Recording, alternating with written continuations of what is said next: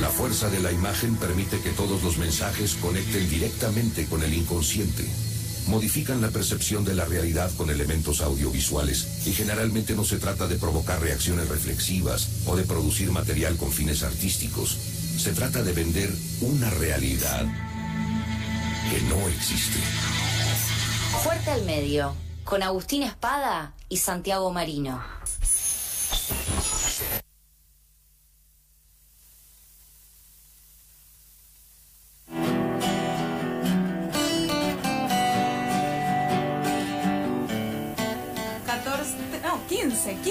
15.03 ya en la ciudad de Buenos Aires, pasa el tiempo como loco, este lunes nublado y llega nuevamente fuerte al medio. Muy buenas tardes, Santi Marino, Agustín Espada, ¿cómo andan? Hola, buenas tardes, ¿cómo les va? ¿Saben que entre Lomas había un auto que difundía y vendía cosas que decía, este es el eco eco de la publicidad, Yo les escucho así, ¿eh? No sé, ah, Agustín. Ahora nos deberías escuchar mejor. Sí, ahora, ahora se escucha bien. ¿Cómo va Ale? ¿Cómo va May? ¿Todo en orden? Muy bien. Muy bien. Nos alegramos. ¿Ustedes cómo andan? Bien.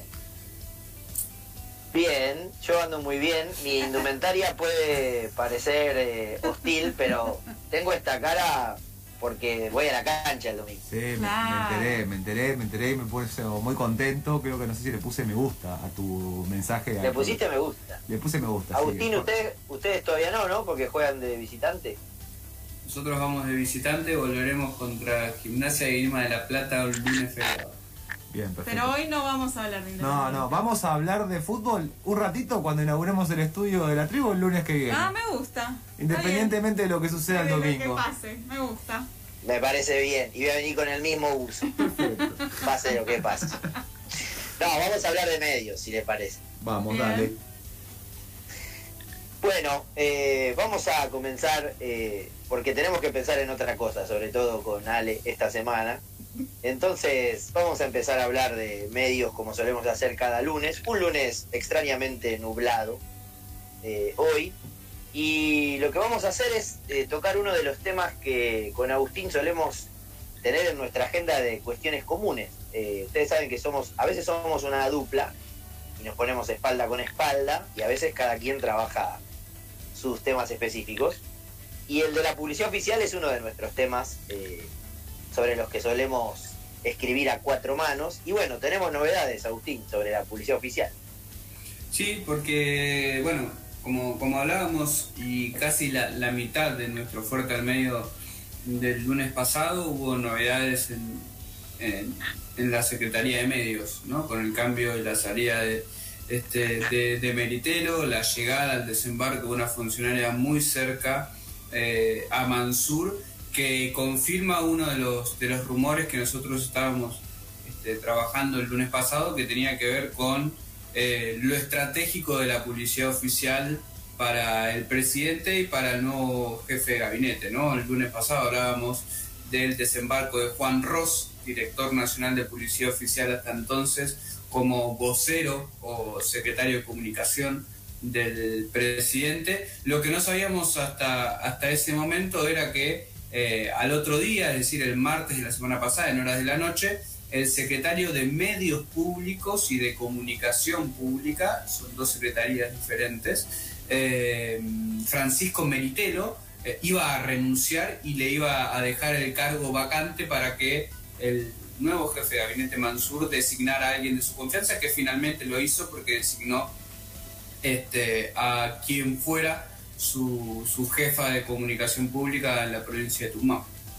Claro, con lo cual, antes de hablar de publicidad oficial, tenemos que complementar nuestro análisis de la semana pasada, dando cuenta de estas modificaciones en los nombres, que quizá no hayan terminado todavía eh, y continúen después de noviembre, supongamos, en las elecciones. Pero posiblemente esa decisión, eh, que habrá que ver, el tiempo dirá si es una decisión de funcionario renunciante eh, o bien es una decisión a partir de los cambios eh, que podían implicar el, eh, sobre todo el pase de mano respecto de quién administraría estos fondos, derivó en la divulgación finalmente de los gastos de publicidad oficial correspondientes al periodo que estamos transcurriendo al 2021 eh, y que nos permiten hacer algún análisis en torno a esto, un análisis preliminar por varias razones que iremos, de las que iremos dando cuenta. En principio, eh, es un informe más extendido en el tiempo respecto del esperado. La gestión se había comprometido a hacer como hacía la, la administración Cambiemos, dos divulgaciones por año, cada seis meses, informando la primera y la mitad y la segunda mitad del año. Esto no fue así, se están informando con perdón del uso del gerundio, eh, nueve meses. Este, quizá tenga que ver con esto, ¿no? Lo último informado es del 31 de agosto, quizá tenga que ver con, la salida de Meritelo.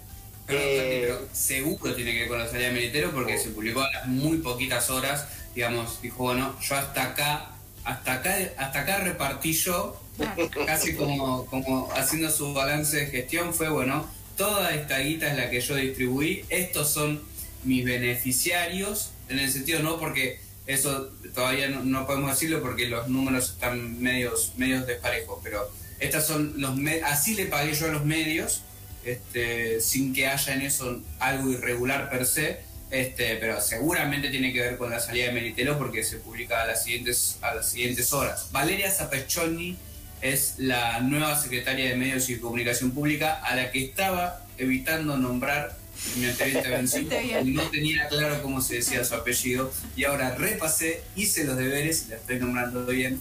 Se llama Valeria Sapeschoni. Viste que hoy vamos a hablar de publicidad oficial y hay que dar números por radio y es lo más difícil e incómodo. Después de dar números por radio vienen los apellidos difíciles, así. Vamos a decirle la funcionaria. Valeria, vamos a decirle Valeria. en, otro, en otro orden de cosas podríamos decir que es Abuelo de pájaro, el único puesto en el gobierno que cambió eh, en el que un varón le dejó lugar a una mujer. ¿no? Me parece que han sido muy pocos en esa línea, si no es el único.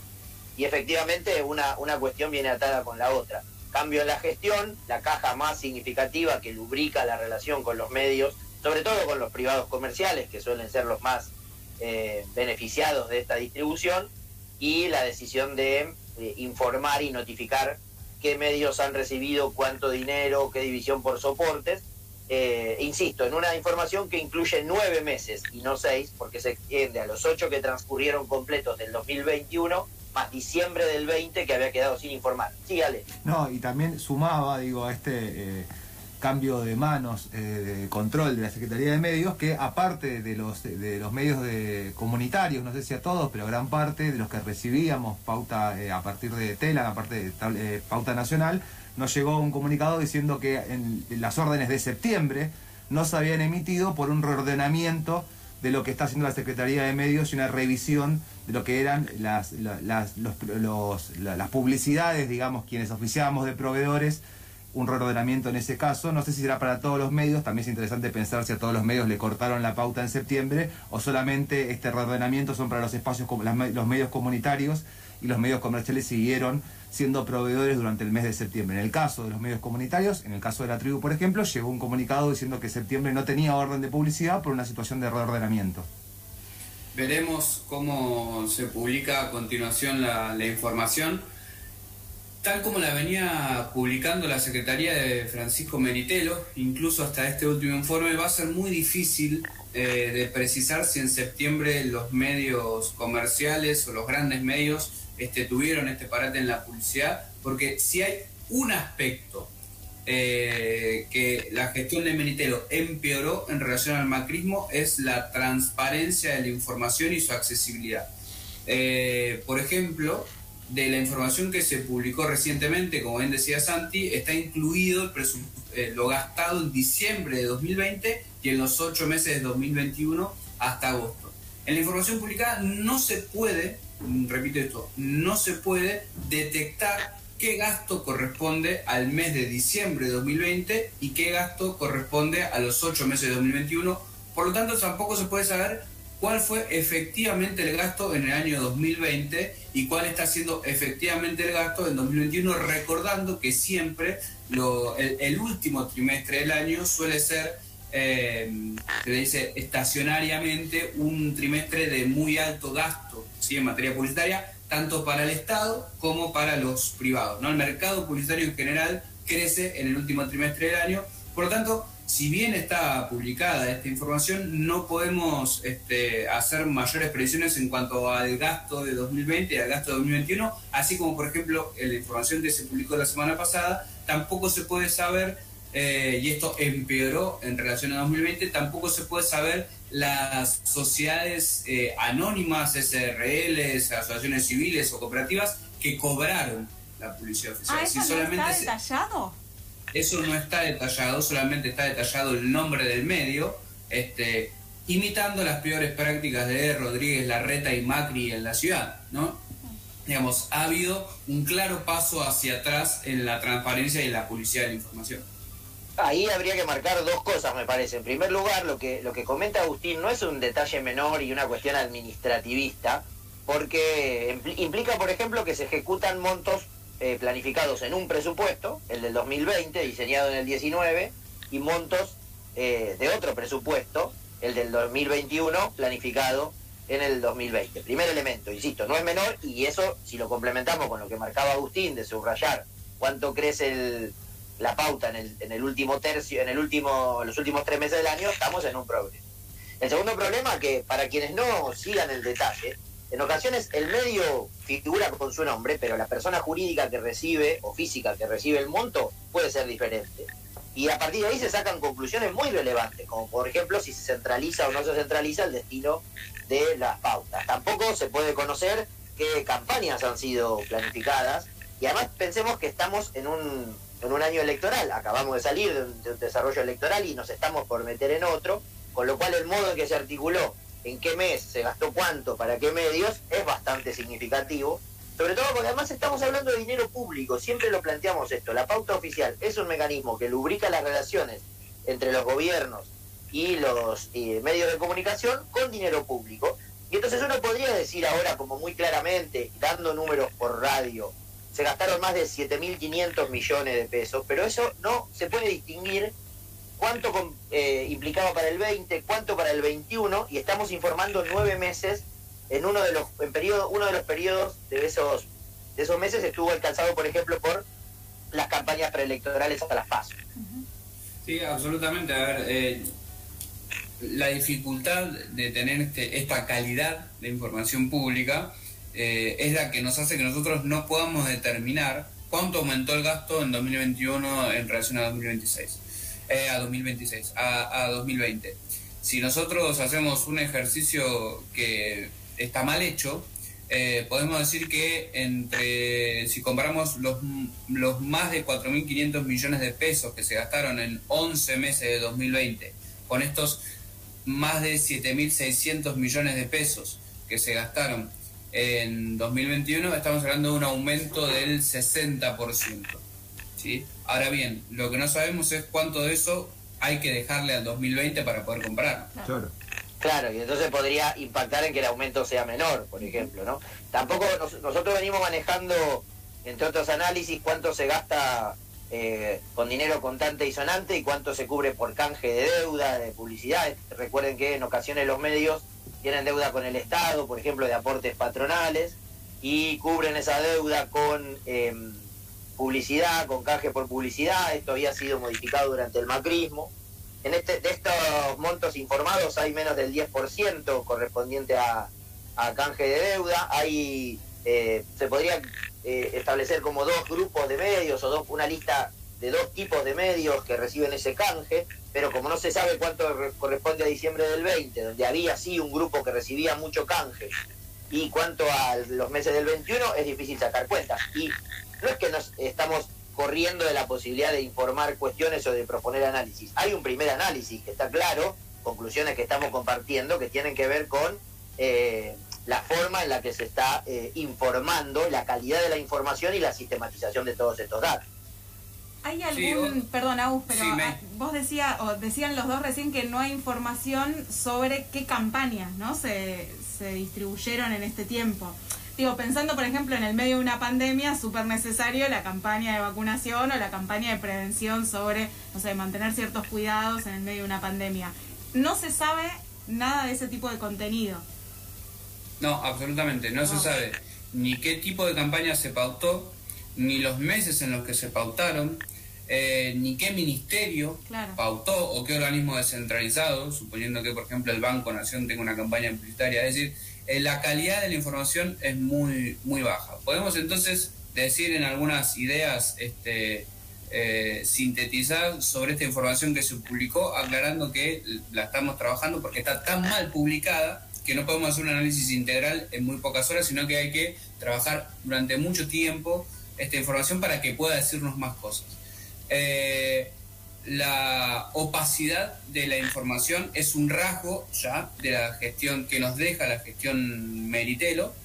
Eh, y la segunda conclusión que yo sacaría de esta información, Santi, es el aumento. Así que si bien no podemos saber cuán, de cuánto fue el aumento, sí estamos a agosto de 2021 con un claro gasto muy superior, es decir, por encima de la inflación interanual a lo que fue el año 2020, que reiteramos, esto es algo que suele suceder, no lo estamos justificando, sino que lo podemos explicar, esto es algo que suele suceder porque los primeros años de gestión en los distintos gobiernos suelen ser años de eh, reacomodamiento, problemas de ejecución en el primer trimestre o incluso durante el primer semestre, para después empezar a este, poner en funcionamiento, en funcionamiento la máquina. Por lo tanto, 2020, el año de la pandemia, fue un año de, de gasto bajo comparativamente y 2021 fue un año de en un crecimiento eh, muy alto en un año electoral de la Policía Oficial. Por ejemplo, que como nosotros con Agustín venimos trabajando este tema hace mucho tiempo, el primer semestre de la administración macrista hablamos de eh, que la plaza se había secado, o sea, la gestión de Macri había secado la plaza de publicidad oficial, porque justamente implica esto, ¿no? Reacomodamientos, etcétera. Eh, a, lo que se gastó y, se informa de modo opaco, habría que agregarle todo lo que Agustín analizó. eh, implicaron eh, derivación de recursos a medios por otras líneas y no por publicidad oficial, inclusión en programas de, acompañamiento a empresas, por ejemplo. Y también, si bien el cine nunca fue un sector que recibió mucho dinero de pauta, cuando uno mira a los informados, hay solo una empresa que vende publicidad para cine que recibió unos muy pocos pesos, que esto posiblemente tenga que ver con eh, el cierre de las salas, ¿no? Con lo cual ese incremento del que hablamos, informado de modo opaco, convive además con una reducción de eh, los sectores que recibieron. También habría que pensar, eh, pero insisto, este análisis que plantea Agustín necesita otro tipo de información eh, para ponderar qué soportes fueron los que recibieron más. Recordemos que habíamos dicho en nuestros análisis de audiencias que el 20 había sido un año en el que había crecido la audiencia de la televisión, al menos en el primer periodo de pandemia, y hay que ver cómo se comportaron los medios y cómo vincular eso con los datos de policía oficial durante el 21. Sí, totalmente. Si, si hacemos una lectura rápida de la, de la información que presentó este jefatura de gabinete en ese sentido, eh, vamos a encontrar con que eh, eh, lo que es portales web y redes sociales se ubican en el segundo lugar del listado este, por detrás de la televisión, ¿no? incluso por encima de la gráfica y la radio.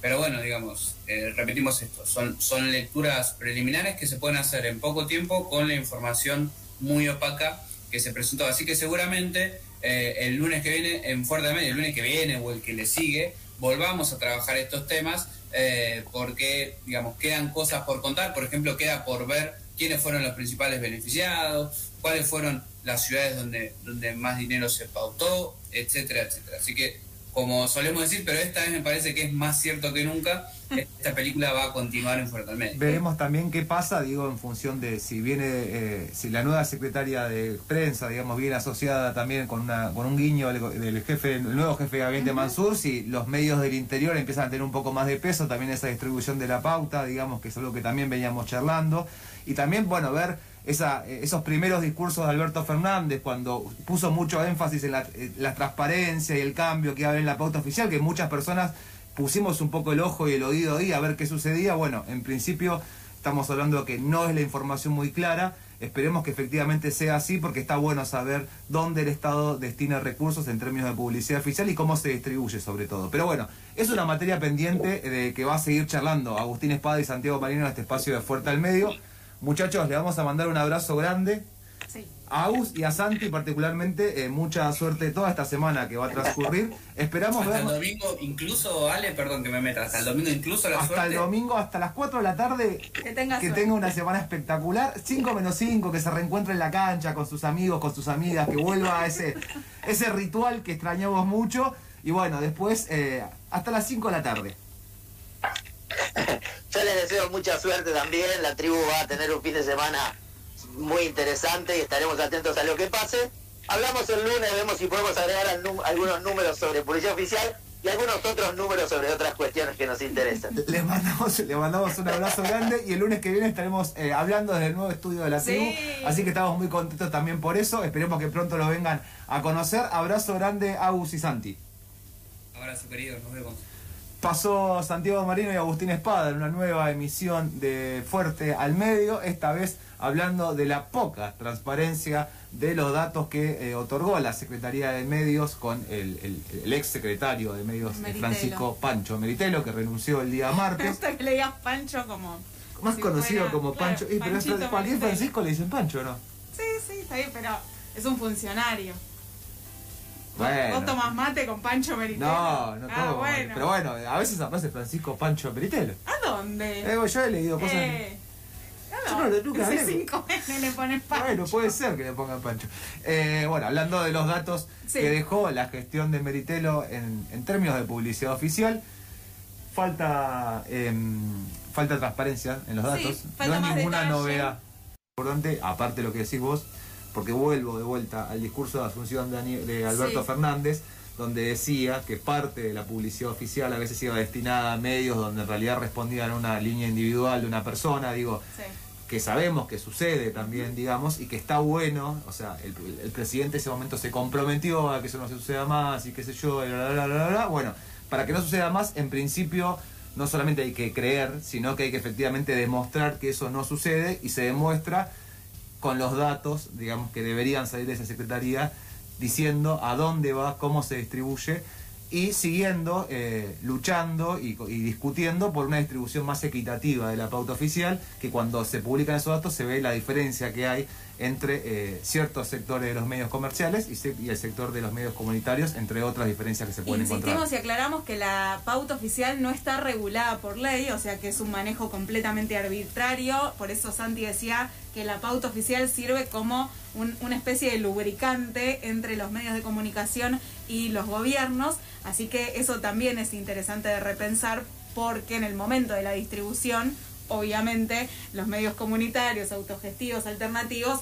no suelen ser prioridad. No tenemos ninguna mm, eh, reglamentación para salir a discutir la- el otorgamiento o no de pauta oficial. Entonces muchas veces eso complica ciertas discusiones y el acceder o no termina siendo una relación, digamos, que puede construir ese medio con la persona que está en la Secretaría de Medios y también la quita, te deja eh, imposibilitado de discutir absolutamente nada, con lo cual es por eso que es necesaria una reglamentación de la distribución de la pauta oficial para que las pautas y los reglamentos sean claros para todos los medios y saber cuánto corresponde esa torta que entrega el Estado o el gobierno, cuánto corresponde a cada sector y cómo es que se eh, eh, Distribuye. distribuye.